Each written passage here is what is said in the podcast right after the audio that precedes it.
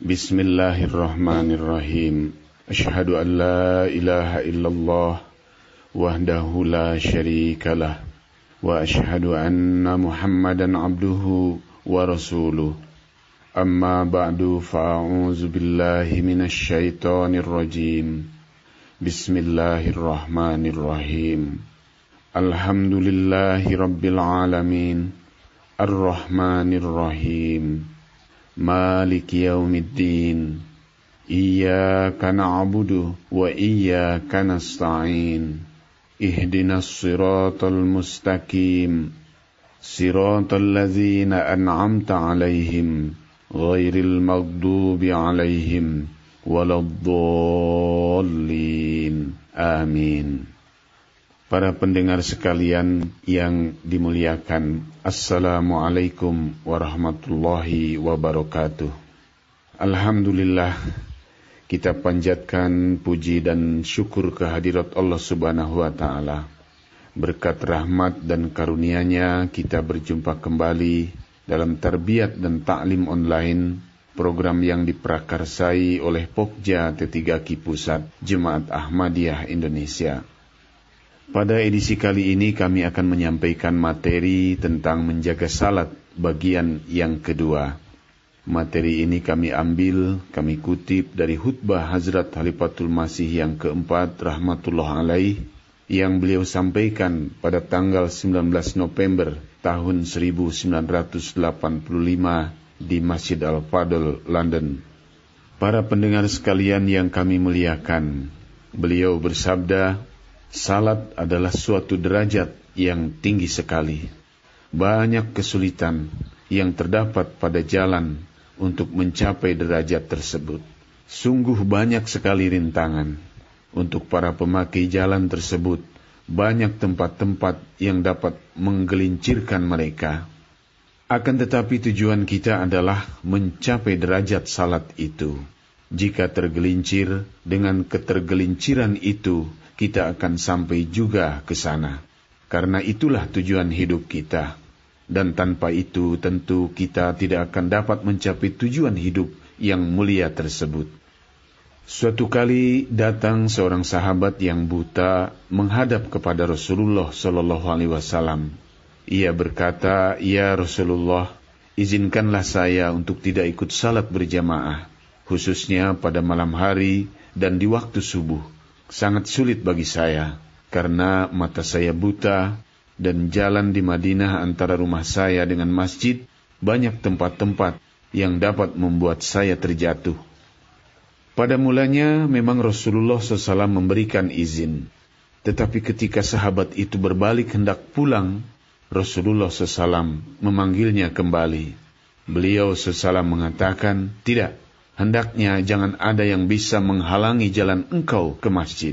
Walaupun ada halangan nyata bagi engkau untuk itu, saya tetap tidak akan memberikan izin. Memang tidak demikian persisnya perkataan beliau sesalam kepada sahabat tersebut. Tetapi begitulah maksudnya dalam suasana tersebut. Beliau bersabda, tidak ada izin bagi engkau Walaupun ada kesulitan-kesulitan yang menghambat seseorang untuk berhubungan dengan masjid, tetap halangan itu tidak akan dapat memutuskan hubungan orang itu dengan masjid. Nah inilah para pendengar sekalian, salat yang paling mulia, kata Huzur. Memang banyak kesulitan yang menghadang di jalan ini. Tetapi walaupun demikian, saudara-saudara harus mencapai derajat itu. Karena itulah tujuan hidup kita Bagaimana bisa sampai ke sana? Bagaimana dapat memahami hakikatnya? Dan bagaimana kita harus mencintai hakikat tersebut? Bagaimana kita harus berusaha untuk memperoleh derajat tersebut, yakni hakikat salat tadi? Semuanya ini hanya seorang arif billah yang memperoleh makrifat ilahi saja yang dapat memberikan pemahaman kepada kita. Hazrat Masih Maud alaihissalam sudah sering menulis tentang masalah ini. Di dalam kitab Malfuzat, yakni kumpulan sabda-sabda Hazrat Masih Maud alaihissalam juga banyak diperbincangkan. Misalnya, bagaimana cara menimbulkan kecintaan terhadap salat? Bagaimana cara meningkatkan derajat salat? bagaimana caranya agar kita dapat mencapai derajat yang tinggi melalui ibadah salat dan sebagainya. Banyak sekali sabda-sabda beliau alaihissalam mengenai hal itu. Dan dalam hal ini hanya beliau alaihissalam sendirilah yang menerangkan sedemikian rupa tentang hal ini. Saudara-saudara dapat membandingkannya dengan sabda-sabda seluruh ulama dan orang-orang suci selama 13 abad ini, yakni sabda mengenai makna dan hakikat ibadah salat. Saudara-saudara pasti akan mendapatkan bahwa sabda-sabda Hazrat Masih Maud salam itu lebih luas dari semuanya. Hazrat Masih Maud salam bersabda, di dalam salat, merasa cukup puas hanya dengan gerakan lahiriahnya saja adalah suatu ketololan.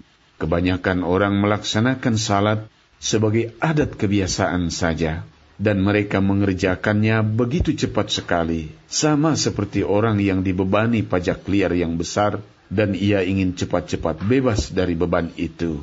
Tetapi setelah salat itu selesai, mereka begitu lama berdoa, sampai-sampai dua tiga kali lipat dari lamanya mereka mengerjakan salat tadi.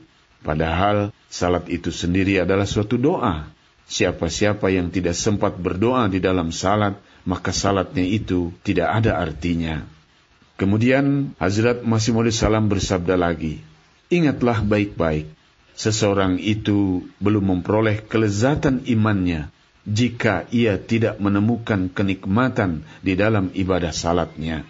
Salat bukanlah sebuah perlombaan. Sebagian orang mengerjakan salat sama seperti seekor ayam mematuk dua atau empat kali patuk saja, kemudian selesai. Dan setelah itu mereka baru berdoa panjang-panjang.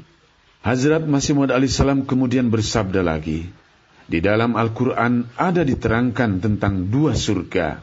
Salah satu di antaranya adalah surga di dunia ini. Dan surga di dunia adalah kelezatan di dalam ibadah salat.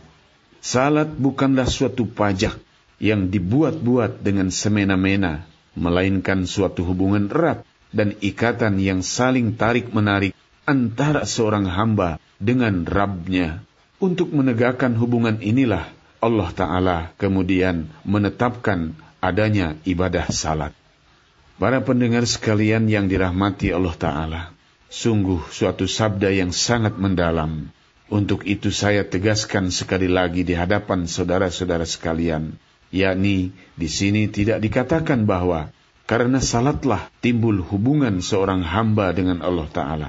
Dan tidak pula dikatakan bahwa karena salatlah maka timbul hubungan Allah Ta'ala dengan hambanya. Melainkan disabdakan di sini telah ada suatu hubungan yang abadi antara manusia dengan Allah Ta'ala. Dan untuk terus menghidupkan hubungan itu, maka salat telah ditetapkan. Para pendengar sekalian yang dimuliakan Allah Ta'ala. Selanjutnya Hazrat Halifatul Masih Ar-Rabi Rahmatullah alaih bersabda, Jika saudara-saudara meninggalkan salat, maka hubungan itu akan segera terputus, yaitu hubungan yang seharusnya ada dan yang telah ada sejak sebelumnya, yakni hubungan yang merupakan fitrat manusia sama sekali tidak mungkin jika dikatakan tidak ada hubungan dari Allah Ta'ala terhadap hambanya. Sebab jika Tuhan menciptakan sesuatu, maka pasti timbul hubungan yang erat dengan ciptaannya itu. Bagaikan seorang ibu yang berhubungan erat dengan anak yang dilahirkannya. Tetapi memang kadang-kadang ada tindak tanduk dan peristiwa-peristiwa yang terjadi selanjutnya, sehingga dapat memutuskan hubungan ibu tersebut dengan anaknya. Hazrat Masih Maud salam bersabda, demikian memang telah ada suatu hubungan abadi antara Rab dengan hambanya. Dan hubungan ini pada tempatnya sejak sebelumnya pun telah ada dan akan selamanya ada. Tetapi jika ibadah tidak dikerjakan, atau Allah Ta'ala tidak mengajarkan ibadah kepada kita, maka hubungan tersebut bisa keropos.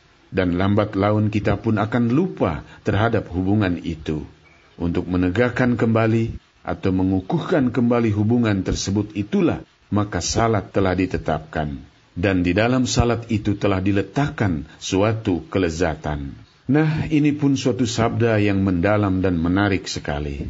Dikatakan bahwa di dalam salat telah diletakkan kelezatan. Artinya barang siapa yang melaksanakan salat, tentu ia akan merasakan kelezatan tersebut. Yakni saudara-saudara tidak dapat memaksa supaya timbul kelezatan. Jika saudara-saudara sendiri berusaha menciptakan kelezatan di dalam salat, itu bukanlah salat namanya. Yang sebenarnya adalah di dalam salat itu sendiri sudah ada kelezatan. Nah, jika saudara-saudara tidak menemukan kelezatan tersebut, berarti pada diri saudara-saudara ada kekurangan. Oleh karena itu, jauhkanlah segala kelemahan saudara-saudara dan perbaikilah tingkah laku saudara-saudara. Jika seseorang tidak merasakan kelezatan sewaktu memakan makanan yang enak, maka saudara-saudara tidak akan mengatakan, "Ah, kenapa masak lagi makanan ini?" buat lagilah makanan yang lebih lezat yang lainnya.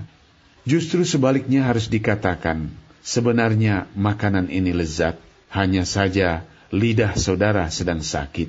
Maka obatilah dahulu penyakit lidah saudara itu. Tentu mulut engkau itulah yang sedang merasa pahit. Ini suatu sabda yang mendalam sekali.